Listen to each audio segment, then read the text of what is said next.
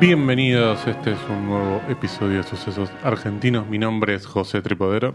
Y el mío es Vicky Duclos y acá estamos, en Mar del Plata. Sí. ¿Qué vamos a estar en Mar del Plata? subcondón, subcondón. Pero ¿qué vamos a estar en Mar del Plata? No, por no se- favor. no se pudo. No, no se pudo. no se Em, pudo. Y todo el mundo se fue además, ¿no? ¿Te No diste sé si cuenta todo el eso? mundo. Yo sentí como ¿Sí? que todo el mundo se fue a Mar del Plata, menos yo. No, te- a veces te da esa sensación porque se amplifica, ¿viste? Lo Puede que vos ser. no podés tener parece que lo tienen 20 personas y es el mismo tipo que capaz está, este, no sé, duplicando la, Puede eso, ser. digamos. Puede ser, puede ser. Bueno, pero para el Bafisi capaz que armamos un cafecito o algo, por lo menos para que vos te ¿Para puedas qué? venir de Ciudad Evita y te pagues la sube. Para el café, para la promo de café, Bueno, algo así. qué sé yo, andás a ver cuánto va a estar un viaje desde Eh, tu está casa bien. hasta, no sé, donde se haga el Bafisi. Está muy bien, está muy bien. Así que bueno, este lo, lo vamos a pensar para el año que viene. Bueno, vamos a hablar, sí, del Festival de Cine de Mar del Plata, su Sí. edición 36, y las películas argentinas, por supuesto. Hacemos el corte ahí. Exacto. ¿Por qué? Porque este es un podcast de cine argentino. Cine argentino. Exacto. ahí. Exactamente. Este, así que bueno, vamos a hacer un pantallazo por las producciones argentinas que estuvimos viendo este festival, que está ya encaminándose hacia el final. Sí. Quedan apenas unos días y casi que todas las películas, yo diría que nos interesaban ver, ya las vimos, ¿no? Sí, la verdad que sí. Eh, em, pude ver bastante de cine argentino, de distintas competencias. Estabas obligada, aparte. Estaba obligada. Pero sí lo amplifiqué a otras competencias además Claro. de la competencia argentina. Y me parece que bueno, que la lista es larga y creo, creo que si bien algunas cosas las vimos los dos, algunas Es también eh, nos, nos diversificamos. Sí. Así que eso me parece que va a estar bueno, va a sumar más a la lista. Claro, porque hay que pensar que las películas argentinas atraviesan diferentes competencias, no solamente la competencia argentina, sino la competencia internacional, la competencia latinoamericana. Entonces tenemos películas desperdigadas en esas tres secciones. Exacto. Bueno, claro, eh, tú has sido jurado, este, Sí. entonces quizás viste más cosas que yo. He sido. Sos todavía. Más allá de que... bueno, Al momento que estamos grabando. Claro, exactamente. Hoy jueves. Bueno, por, eh, ¿querés empezar vos? Empezá vos. A ver, abrí el ¿Empiezo juego, sí.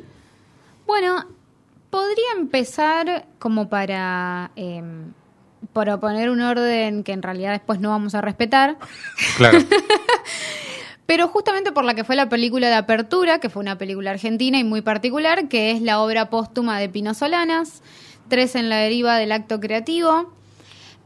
Película que eh, a mí me gustó y que tiene como unas particularidades que para mí la hacen quizás eh, más mística de lo que, Ah. de lo que sea. Digo, A ver. tenemos eh, un encuentro de tres amigos, que ahora les voy a decir quiénes son. Igualmente, quizás probablemente ya la vieron la película, porque bueno, fue, me parece, la película de apertura en general suele ser como Sí. un punto de atracción.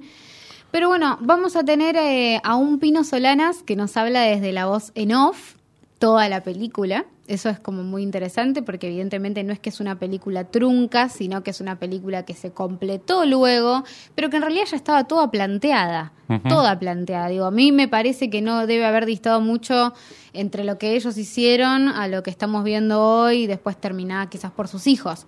Pero tenemos a Pino Solanas, a Yuyo Noé y a Tato Pavlovsky, Mm. jun- que se juntan y se reúnen como a hablar del proceso creativo, como a debatir sobre eso, como cómo se ordena el caos, desde qué lugar eh, encaran el discurso.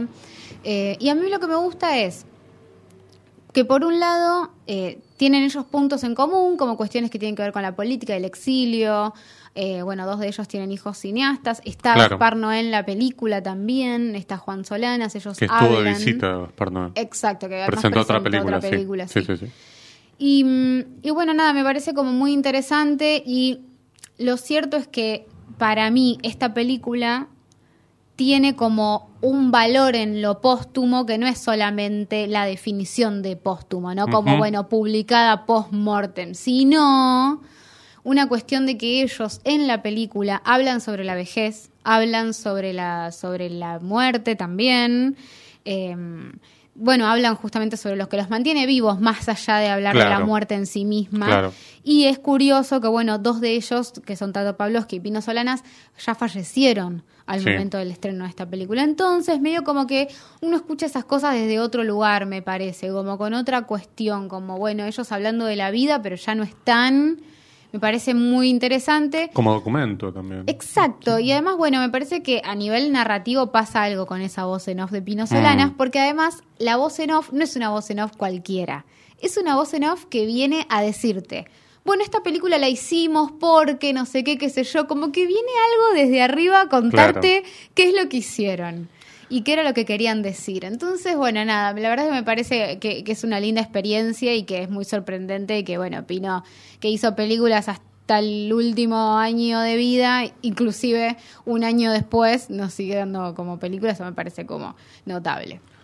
Yo lamentablemente no la, no la pude ver, pero supongo que en algún momento saldrá. Sí. No sí. sé si vos tenés.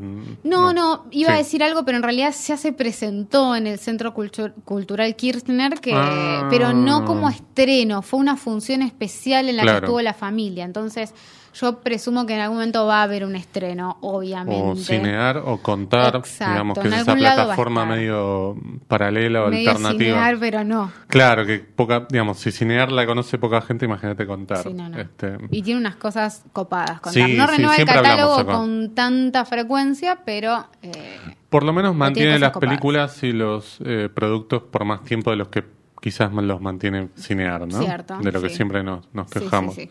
Bueno, eh, ¿cómo se llama? Perdón que... tres en la deriva del acto creativo se llama. Tres en la deriva del acto creativo. Buen, buen título, me gusta. Eh, Largo, pero que está sí, bueno pero está decirlo bueno. completo. No es pomposo, me Exacto. parece. Viste que a veces tenés títulos larguísimos así. buah. Sí, sí, sí, sí, sí.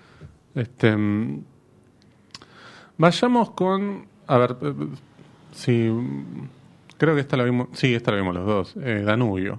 Sí. Película, eh, ópera prima. Acá, medio lo contrario, ¿no? Hablamos de un director ya. Bueno, esto con una filmografía súper eh, importante o larga. Las dos cosas, digo. Y acá es ópera prima. Eh, se me fue el nombre de la directora. Agustina, Agustina Pérez, Pérez Real. Exactamente. se llama la directora. Y es una película muy particular. eh, creo que así como la película de Pino está bueno que se haya presentado como película de apertura o, o por lo menos que, que esté en el festival, teniendo en cuenta bueno que, que- que falleció el año pasado, o este año, ya estoy como medio En perdido. el 2020 falleció. Claro, sí, eh, falleció en París porque él estaba cumpliendo las funciones de embajador argentino, eh, falleció de, De de COVID-19. coronavirus, Sí. sí. Bueno, Danubio, digo, es una película muy interesante que se presenta en Mar del Plata porque es casi una película meta del Festival de Mar del Plata porque cuenta una parte muy interesante de la historia del festival prácticamente desde sus comienzos hasta en el hasta el hasta el año en el cual se corta el festival que es el año 1970 bueno producto de por supuesto la gran cantidad de dictaduras militares que tuvimos Sí. 25 años estuvo parado el festival digo Sí. esto también me parece que nos lleva a tomar cierta dimensión de lo importante que es. Imagínate que vos, ahora, no sé, el año que viene o cuando, no sé, en un par de años te dicen, che, ¿sabes qué? No se hace más el Festival de Mar del Plata. Hasta dentro de 25 años. No, ¿Te querés morir? No, no, sí, sí, claramente. Bueno, esto pasó, digo. Por eso es tan importante siempre la historia, ¿no? Por- para tener en cuenta ciertos hechos, digo, tanto los buenos como los malos, en el caso de los malos, para que no vuelvan a suceder.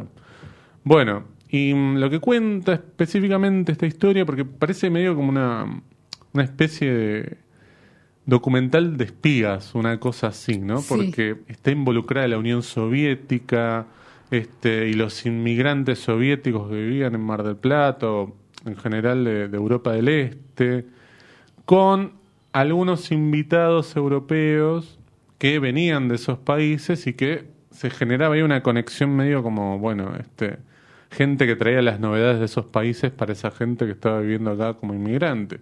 Sí. Pero a la vez hay un costado de contrainteligencia por parte de la policía que puso el foco en el Festival de Mar del Plata como un espacio en el cual se podía llegar a generar como, no sé, alguna especie de brote de comunismo, ¿no? Sí, a mí lo que me gusta de esto es, eh, primero que la película parte de un legajo de tres hojitas real de Sí. la investigación y, y la forma en la que se vigiló el festival durante Longaniatus. Recordemos que esto es el 68. Sí.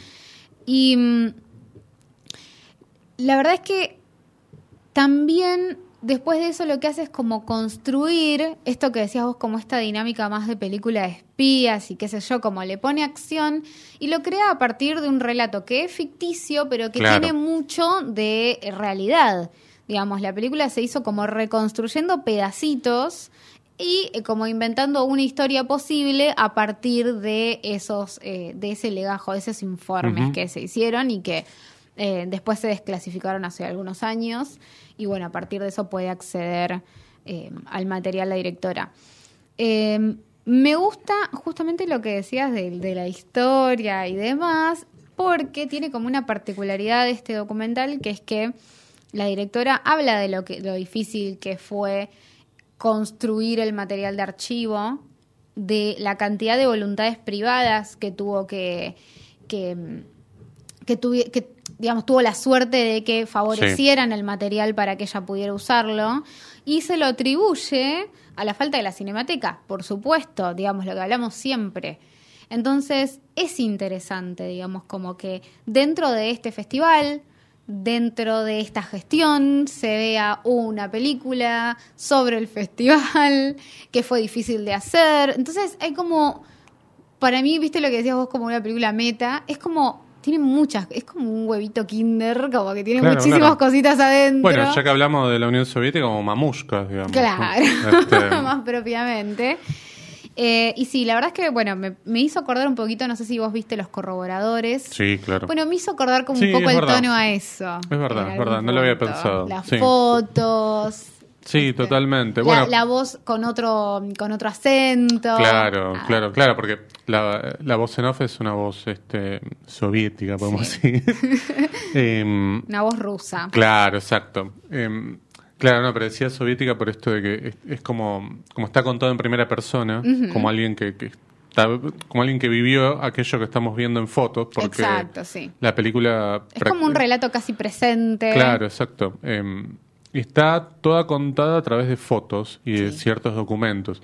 Por un lado, em, bueno, vos la entrevistaste a la directora, no sé si esto te, te lo contó, pero em, si se trató más de una decisión estética esto o solamente a lo único que se puede acceder sobre el tema son fotos, archivos o documentos, porque me imagino que Obviamente, pienso, si hubiera tenido acceso a un material, eh, no sé, cinematográfico, digamos, este, no sé, Super 8 o alguien que grababa. De, de hecho, hay algunas pequeñas cosas, pero em, por supuesto que hubiera usado eso en vez de solo fotos, digamos. Que igual está súper bien hecho, digamos, y tiene un montaje fantástico para mí. Sí, creo que hay varios factores ahí. Hay una cuestión de limitación del archivo Claro, que después per- a- obliga un poco a la creatividad que después hace que la directora empiece como a jugar en los bordes entre los límites que ella tiene para el documental y la posibilidad que le da la ficción de incorporar cosas nuevas Claro. al relato y estructurarlo mejor. Eh, tengo, bueno, entendido que además este legajo solamente tenía tres hojas, entonces también Claro, digo, no, nada. construir a partir de eso es muy difícil. que seguramente es lo que quedó tres hojas, porque debe haber, debe ser, haber sí. existido mucho más. Puede ser. Y bueno, el tema de las fotos, que mm, lo sacaron del acervo de Pupeto Mastro Pascua, que fue el fotógrafo del festival entre el 59 y el 70. Claro. Y eh, bueno, de, él facilitó, dice que tenía, no sé, 3.000 negativos en la casa que ellos los, los digitalizaron. Ah, fantástico. Sí, Es medio sí. como una especie de... Por un lado el documental, pero por otro lado también la posibilidad de, Sí. de que esas fotos se puedan ver por Sí, primera sí, vez. es, es, es material inédito, se puede Bueno, decir, de alguna claro. manera. eh, o por lo menos de poder verlo de esta manera, sí. Así que, bueno, hay algo más o menos de eso. Bueno, la película es genial, espero que se pueda ver en, en algún momento en alguna plataforma. Creo que tenía el sellito del Inca. Viste que a veces te confundís llegado a cierto eh, A cierto momento de visualización de claro, películas. claro, pues decís, che, esta es más independiente, esta no, y eh, sí, creo que sí. tenía el lobito del Inca. No, porque digo esto, cuando uno ve el lobito del Inca en, en algunos festivales, por lo menos después tiene la esperanza de, che, esto por lo menos, Se va a estrenar. claro, el público que se lo pierde en el, en el festival lo va a poder ver de otra forma. Bueno, pasemos a lo siguiente. Hasta ahora venimos bien, a ver si querés ir para, para este lados oscuros. ¿Querés ir para lados oscuros? Y a ver. Ay, Dios, me vas a hacer hablar de esto. Bueno, Em, tenemos fuera de competencia, eh, dentro de la selección oficial de la competencia argentina, sería. em, Las noches son de los monstruos Sí, de Sebastián de Perillo. Sebastián Perillo. Bueno, No tan oscuro igual para mí. ¿eh? Va, a ver, capaz Bueno. que acá sentimos un poco. Ah, mira. Bueno, es una película que trata sobre una chica que llega a un pueblo a vivir con su madre y con- en la casa del nuevo novio de la Claro. madre, que son Jasmine Stewart y Esteban Lamote, los eh, act- actores que, que hacen estos papeles.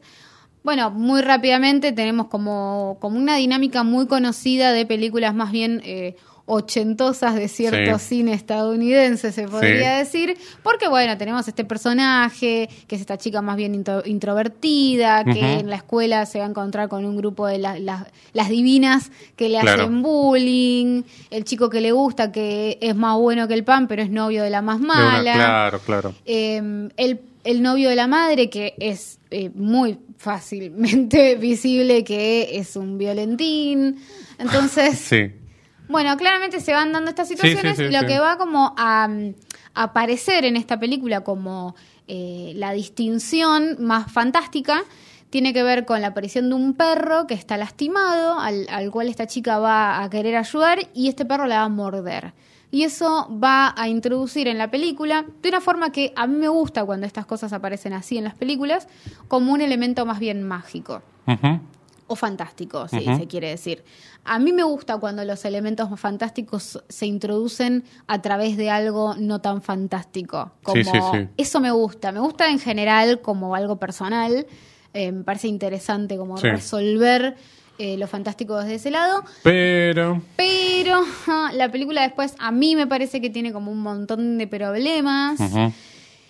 Desde la construcción del universo, para mí, sin ir más lejos. Sí, Em, sí, sí, sí. Me parece que hay una, una cuestión de que también a veces lo hemos hablado, no recuerdo si acá en el podcast, creo que sí, que tiene que ver con em, apropiarse de, lo, de los elementos, de la iconografía, del lenguaje y de un montón de cosas que tiene que ver con lo argentino, entre comillas, y, y el territorio, que en este caso me parece que está totalmente puesto en otro lugar y que tiene que ver con búsquedas del cine de género argentino que yo entiendo que hay ciertos directores que la están dejando atrás, pero bueno, hay otros que evidentemente están todavía aferrados a esa búsqueda no tan local y más, eh, no sé cómo decirlo, pero más, más, no sé, con una mirada muy yankee. Sí. eh, Pero sin para- serlo, a la sin vez. serlo, como, y para mí el resultado en general va, tiende a lo, a lo más berreta cuando sucede eso.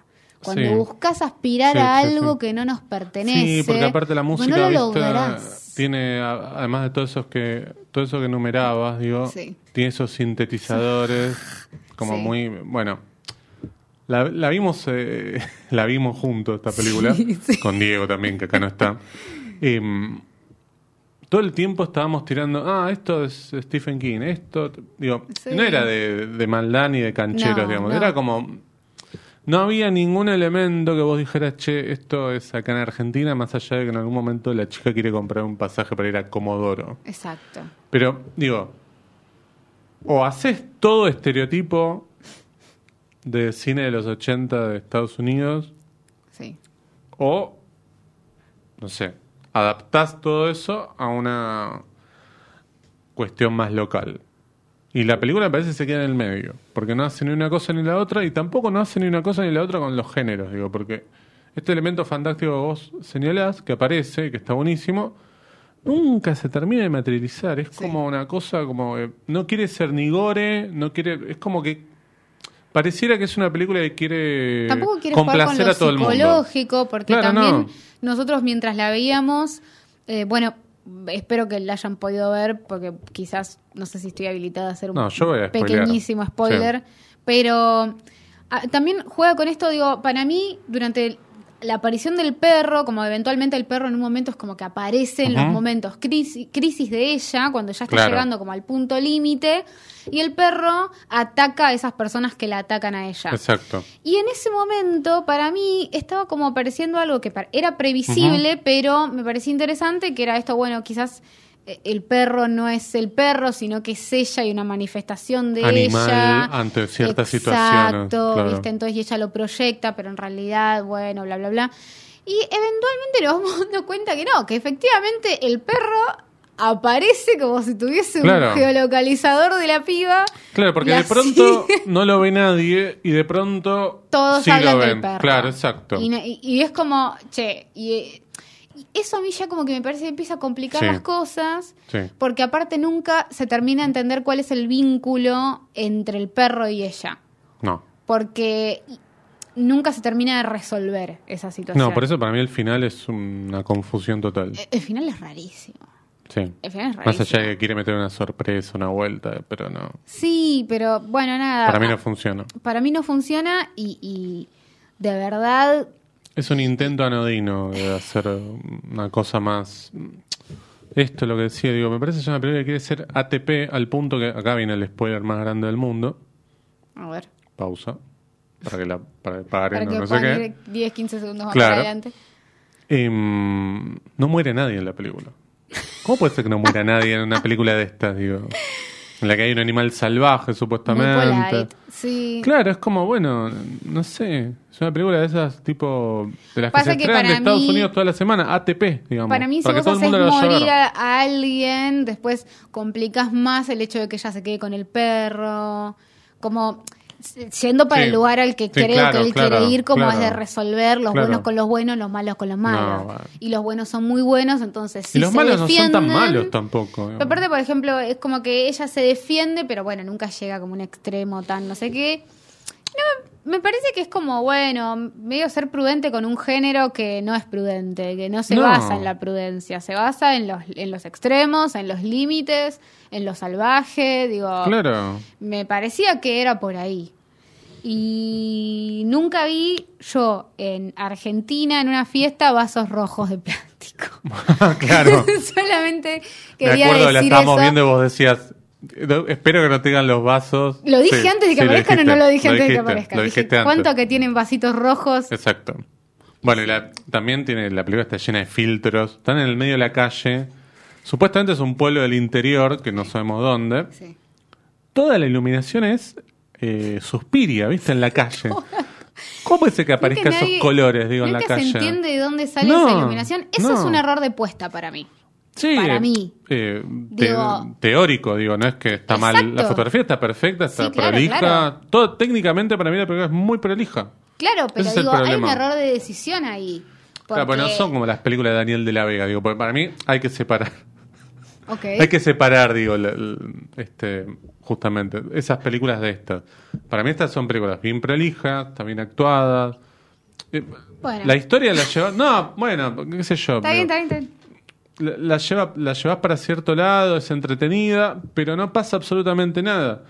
En cambio, las otras películas, digo, la de La Vega y otros directores más o menos de esa calaña, no funciona nada, digamos, no pega un plano con otro, No, bueno, este, claro. tan filmada como, no sé, con los codos. Em, pero esta película para mí, por eso digo, me parece em, todavía más decepcionante. Sí, qué sé yo. Y tenía un buen prólogo, empezó, empezó- empieza muy bien. Bueno, el prólogo a mí me entusiasmó muchísimo. Bueno, el prólogo y te después muestra no una cosa nunca salvaje que no va ese nunca lugar. ese lado, exacto. Claro. Es como una mutilación de una vaca, qué sé yo. Y Pues, aparte como uh, esa esto va cosa a de, ser- viste, el, el camionero que se baja, transitando. Claro. Para mí hay algo que era interesante de ese prólogo, que no sé si justamente en, la- en el- en el entusiasmo lo sobreanalicé, que tiene que ver con eso de, bueno, viste, como los camioneros que a veces traspasan como un montón de pueblos. Claro. Y yo, bueno, justo en este tramo algo aparece, entonces Claro. pensé que se iba a generar como algo más mítico de ese lugar. Claro. Y no. No, hay un cartelito que dice, cuidado, puma asesino y punto. Sí, bueno, no es raro que aparezca el puma. Al final. No es raro, no es ¿Para raro. qué ponen ese plan? No, no, no, por eso me, me parece como toda una cosa eh, fallida, pero no en el sentido de que ya empieza la película y decís, che, esto no hay forma de que esté bueno. Sino todo lo contrario. Me parece que no termina nunca de concretar y estas indecisiones para mí o, o La esta especie... desinflan, la desinflan Claro. constantemente. Es como el meme del caballo. Exacto. Es- la película es el meme del ¡ah! caballo, lamentablemente. Sí. Bueno, ¿qué va a hacer? Em, Qué bachache. ¿Querés seguir por este camino? O... Dale, propone una de este camino vos. bueno, A ver. Bueno, yo creo que. em, la de Ana Katz, ¿crees que hablemos? Que se estrena justo hoy. Bueno, dale. bueno, no Empezá vos, empezá bueno, vos.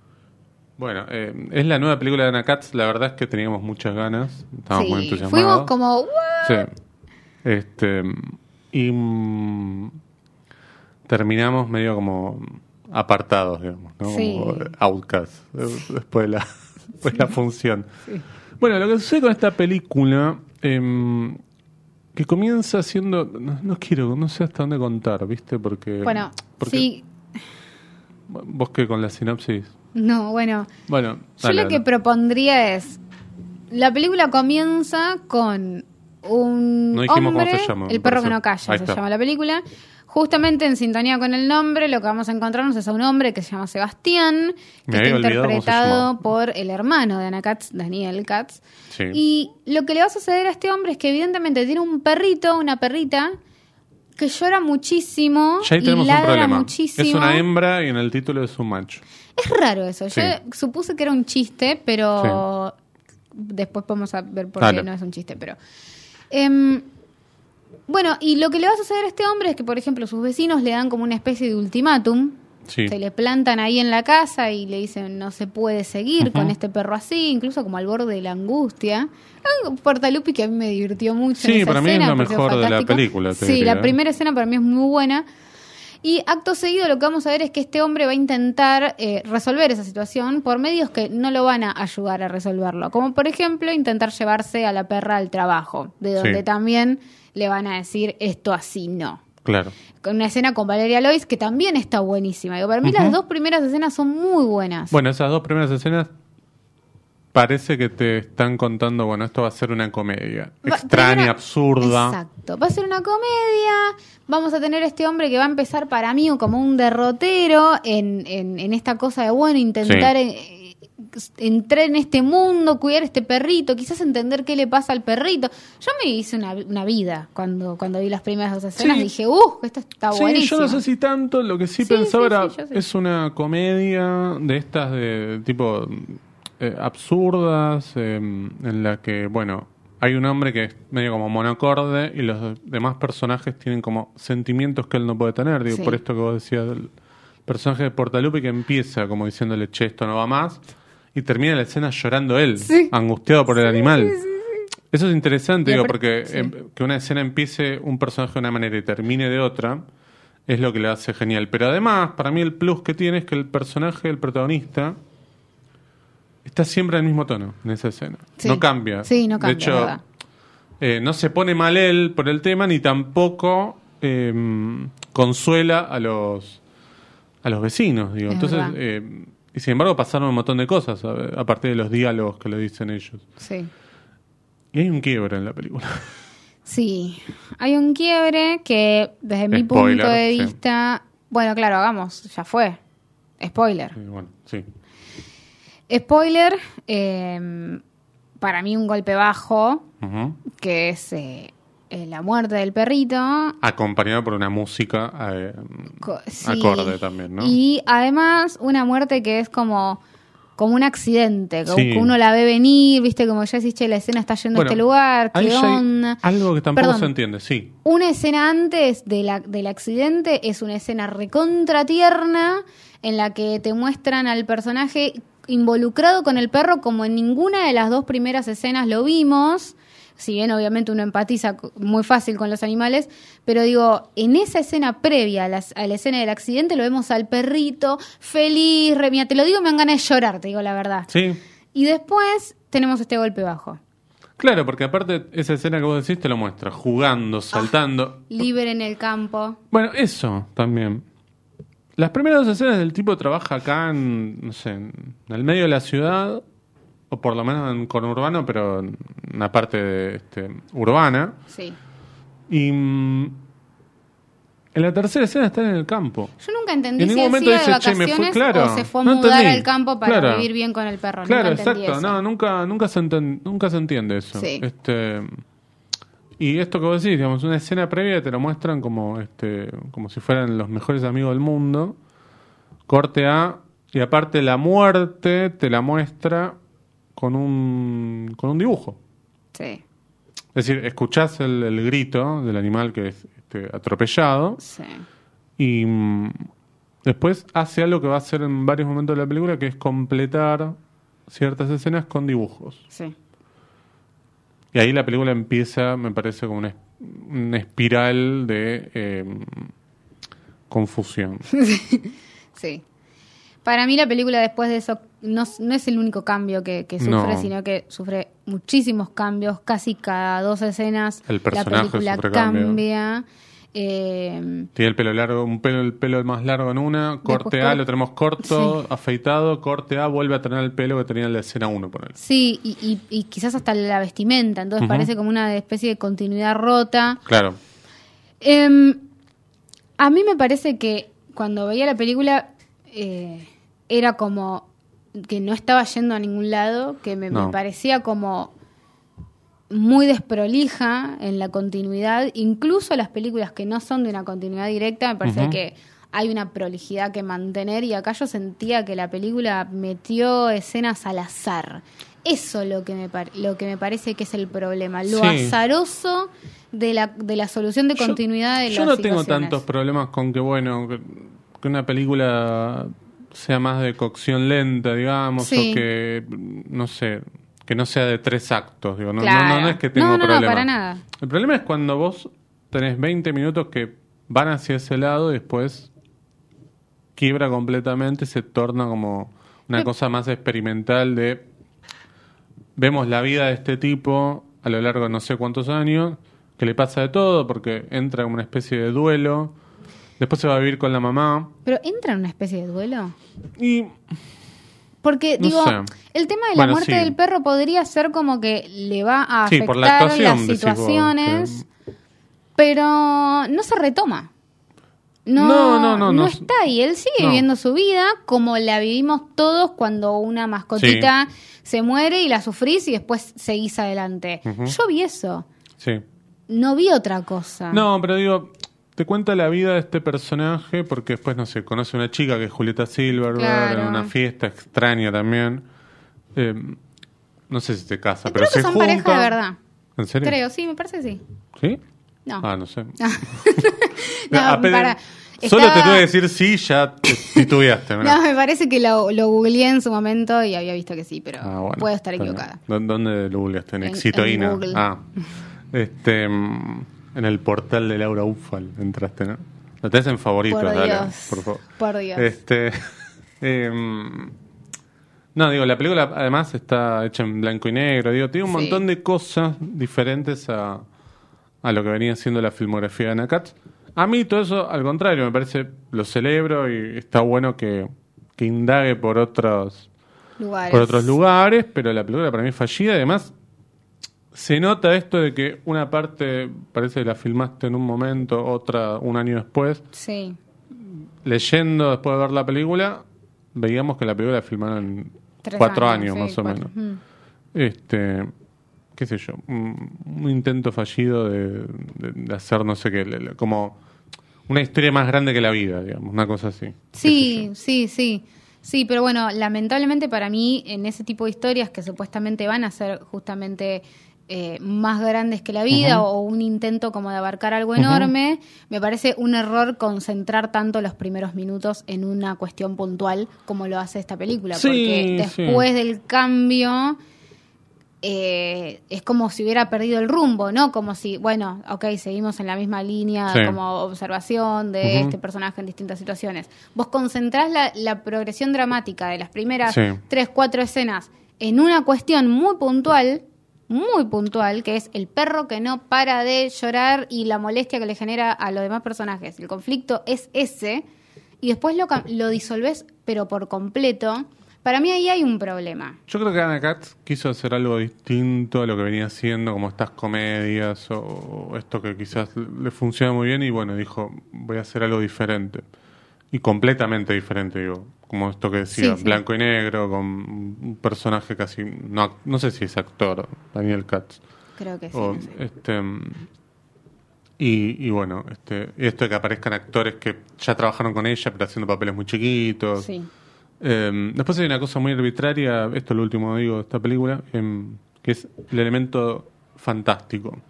Esto de un meteorito que cae y que obliga a los humanos a estar como medio encorvados. Que no te Sí. puedes parar a más de cierta altura, porque si no caes desmayado. Sí. Y que eso aparece en un momento así como azaroso de la, de la trama. Y así como aparece también se va a partir de un diálogo que un personaje dice, bueno, pero pasan seis meses y ya está, y esto se termina. Sí. Eh, bueno, ahí hay mucha crítica, me parece, como este, endoseando la, la película. Este, y también como queriendo darle mérito, che, como anticipó la pandemia. Bueno, no sé.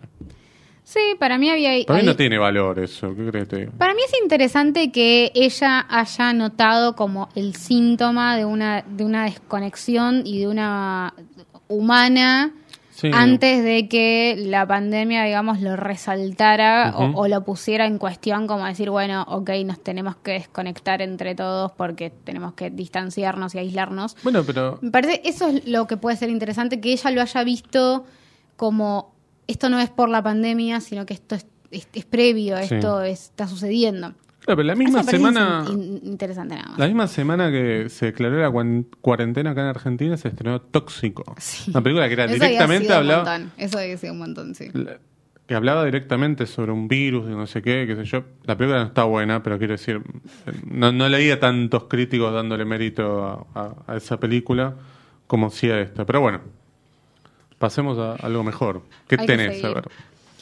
Yo quería, como para agilizar un poquito la cuestión, eh, mencionar como tres películas en una, Ah, pero dale. porque tienen un punto en común para mí. Ok. Son películas argentinas que están dentro de la competencia argentina, pero que se filmaron en otros territorios. Ah, ok. Por ejemplo, tenemos Metok de Martín Solá, que se filmó en el Tíbet. Martín Solá eh, hi- hizo dos películas antes que forman parte, con esta cerraría una trilogía de, documentales en territorios en conflicto.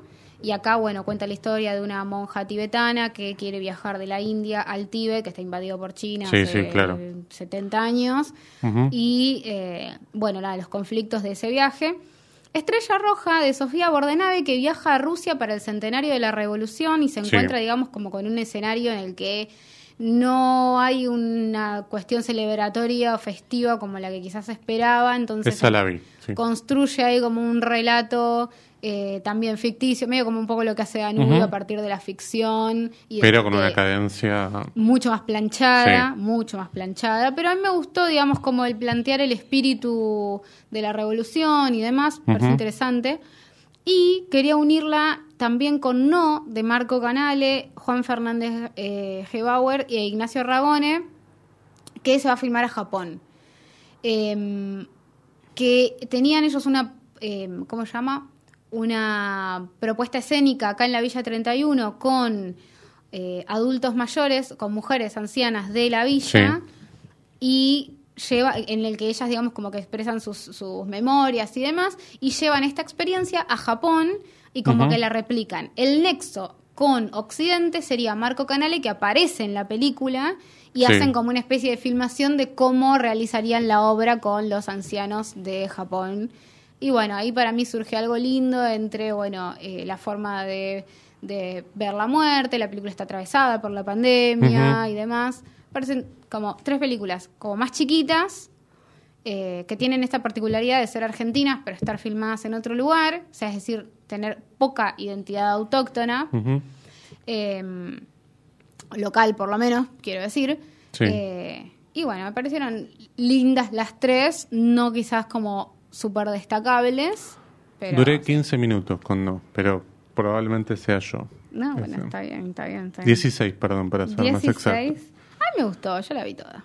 Bueno. Aparte me divertí porque hay un momento en el que los eh, los protagonistas entran como eh, en una situación como muy graciosa, ellos forman parte de la historia y Bueno, yo no entré en eso. Bueno, ¿Qué vas está bien, está bien, está bien. Este, mm, buena, buena trilogía esa que encontraste de películas, digo, filmadas en otros, en otros países con personajes de otros países, pero que son argentinas, en cierta forma, pues están producidas o dirigidas por directoras y directores argentinos. Sí, y, y creo, eh, sí, sí, sí, sí, sí, eso. ¿Ibas a meter alguna más? Sí, pero no, porque no es tan así, así que no, la voy a obviar. la chilena ibas a meter, no. Sí, la voy a obviar. Este, mm, yo quiero hablar de dos películas, una que me gustó mucho y otra que no tanto, que diría que es como lo opuesto. La que me gustó mucho es Matar a la Bestia de Agustina San Martín. Estoy ahí de decir que es la película que más me gustó del festival. Ah, mira. De todos modos, sincerándome digo, la vi dos veces. La primera vez que la vi no me había parecido lo genial que sí me pareció con una segunda visualización. Es una película sobre una chica de 17 años que vuelve a su pueblo, a Misiones, que es en un pueblo fronterizo con Brasil. Ahí- eso es muy interesante simbólicamente en la película, digo, esto de personajes que parecen como que cruzan líneas todo el tiempo y que a la vez no están en ni un lado ni el otro. Y de hecho hablan medio todos como en portuñol, Sí. porque sí, Hay- algo ahí como medio como de una apuesta más onírica, ¿no? Como, bueno, ellos están Sí. en ningún lado, eh, hablan ningún idioma. pero a eh, la vez, por ejemplo, a diferencia de este mm, Las noches son de los monstruos, toda la hay una ubicación, no, bueno, toda- sí, pero digo, hay una ubicación y a la vez no la hay. Sí. En cambio en la otra, No, no qué sé yo, cosa, sí, sí, por algo dijeron, che, no digamos dónde es, pero al final no estás en ningún lado y no se entiende. Bueno, Sí, sí, no, acá es otra cosa. Sí, Acá la película comienza con un plano de, de la luna, como casi como si estuviera dibujado, eh, pero no lo está. Digamos. La, la fotografía de Constanza Sandoval es La impresionante. fotografía es fantástica. No se puede creer lo que hace Constanza Sandoval y está bueno marcarlo porque prácticamente no hay directoras de fotografía mujeres. Sí. Es probablemente, diría yo, el aspecto del lenguaje cinematográfico al el que las mujeres les, les cuesta más participar, pero también supuestamente eh, es donde menos oportunidades se les da, Sí, en verdad. No es que Sí, sí, sí. no les interesa eh, ser eh, trabajar en esa área digamos.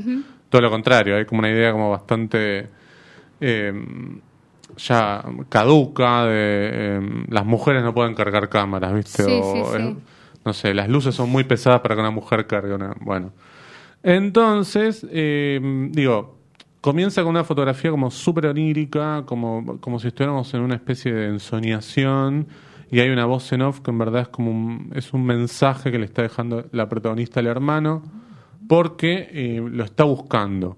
Y acá también hay algo muy lindo, digo, que es eh, ya esto más que, que tiene que ver con la sustancia dramática de la película, que hay una búsqueda que ya de entrada sabes que no va a ir por el lado que vos crees que va a ir, digamos.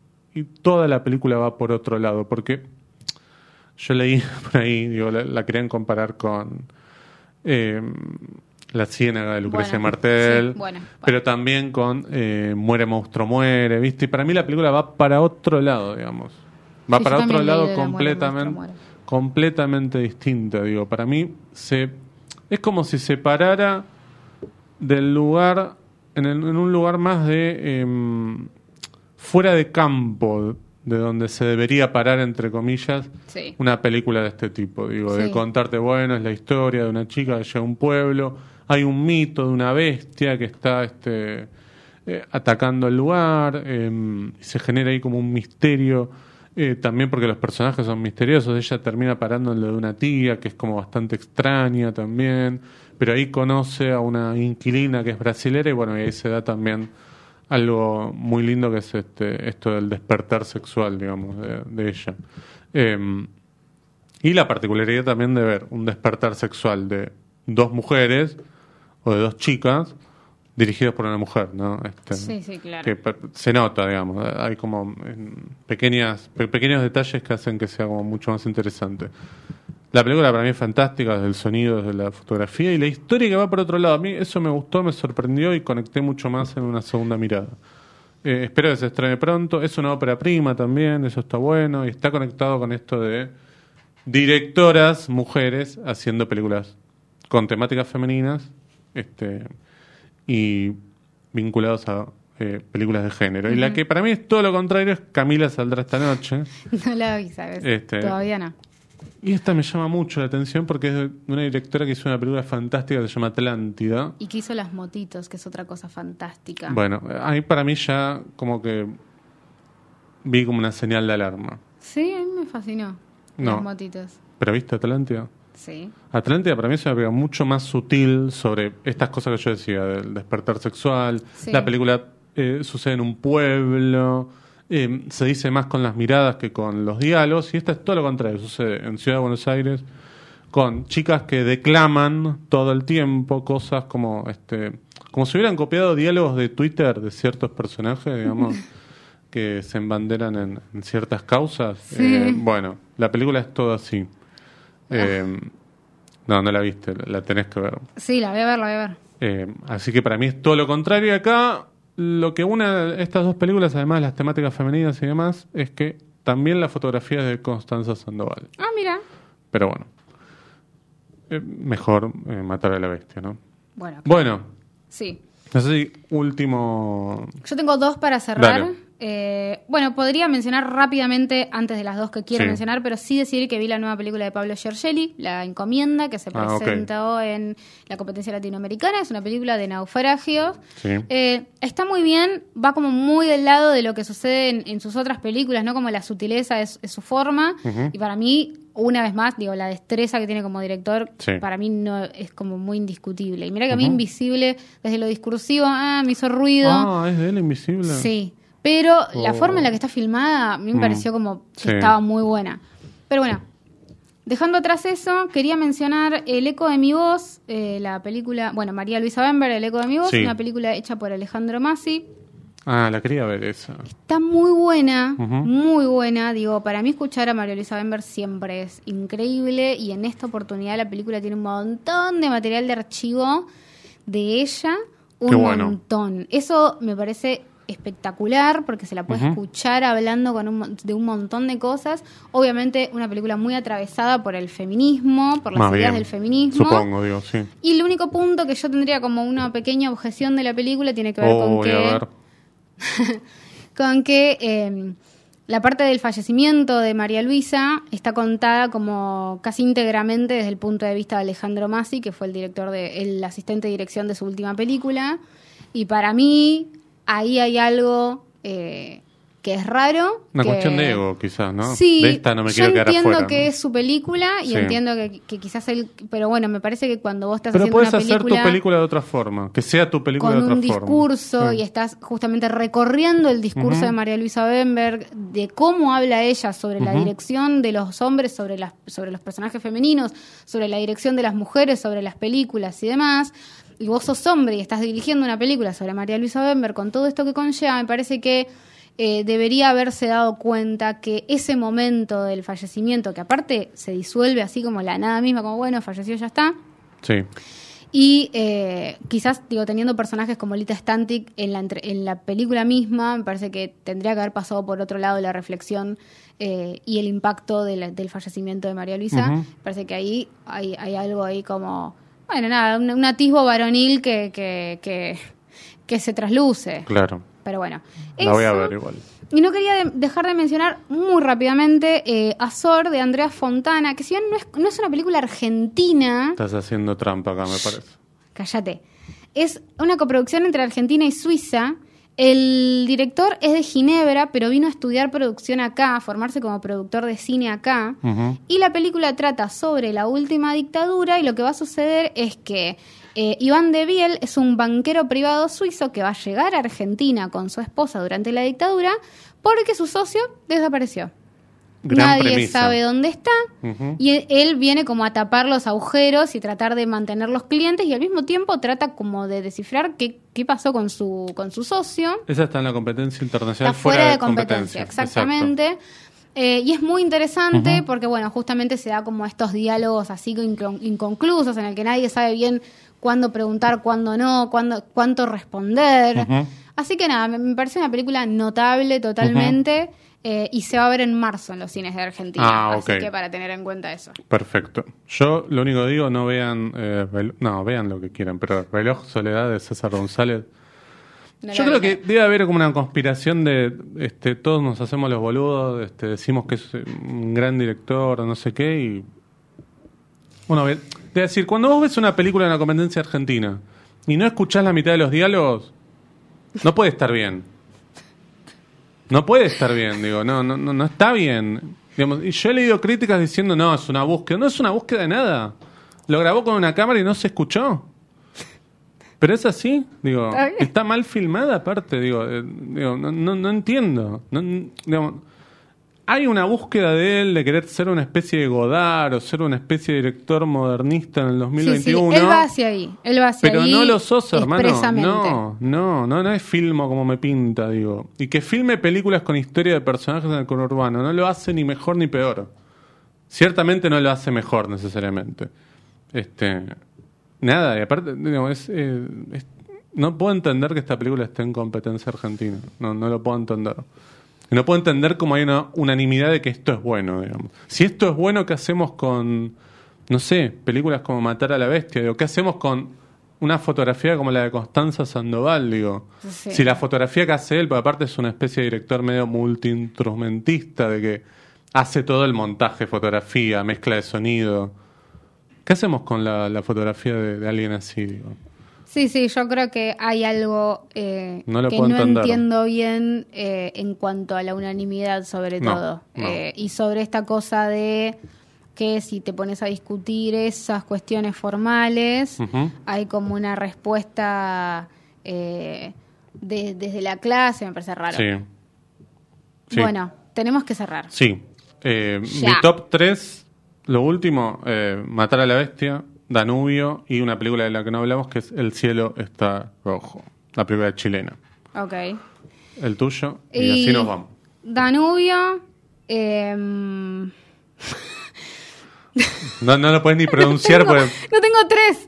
Eh, No, no, no. Bueno, Danubio, Me voy. eh, Azor y lo voy a dejar medio trampa, un igual, top pero bueno. 2. Bueno. el cielo está rojo. Bueno, ahí está. Bueno, Listo. bien, coincidimos con una por lo menos. Listo. En dos, boludo. No. vos también. Ah, no, ah, bueno, entonces Bueno, no, la voy a chau, sacar. hasta no. la próxima. Gracias, Vicky Ducleos. No, de nada, José Tripodero. Chau, chau.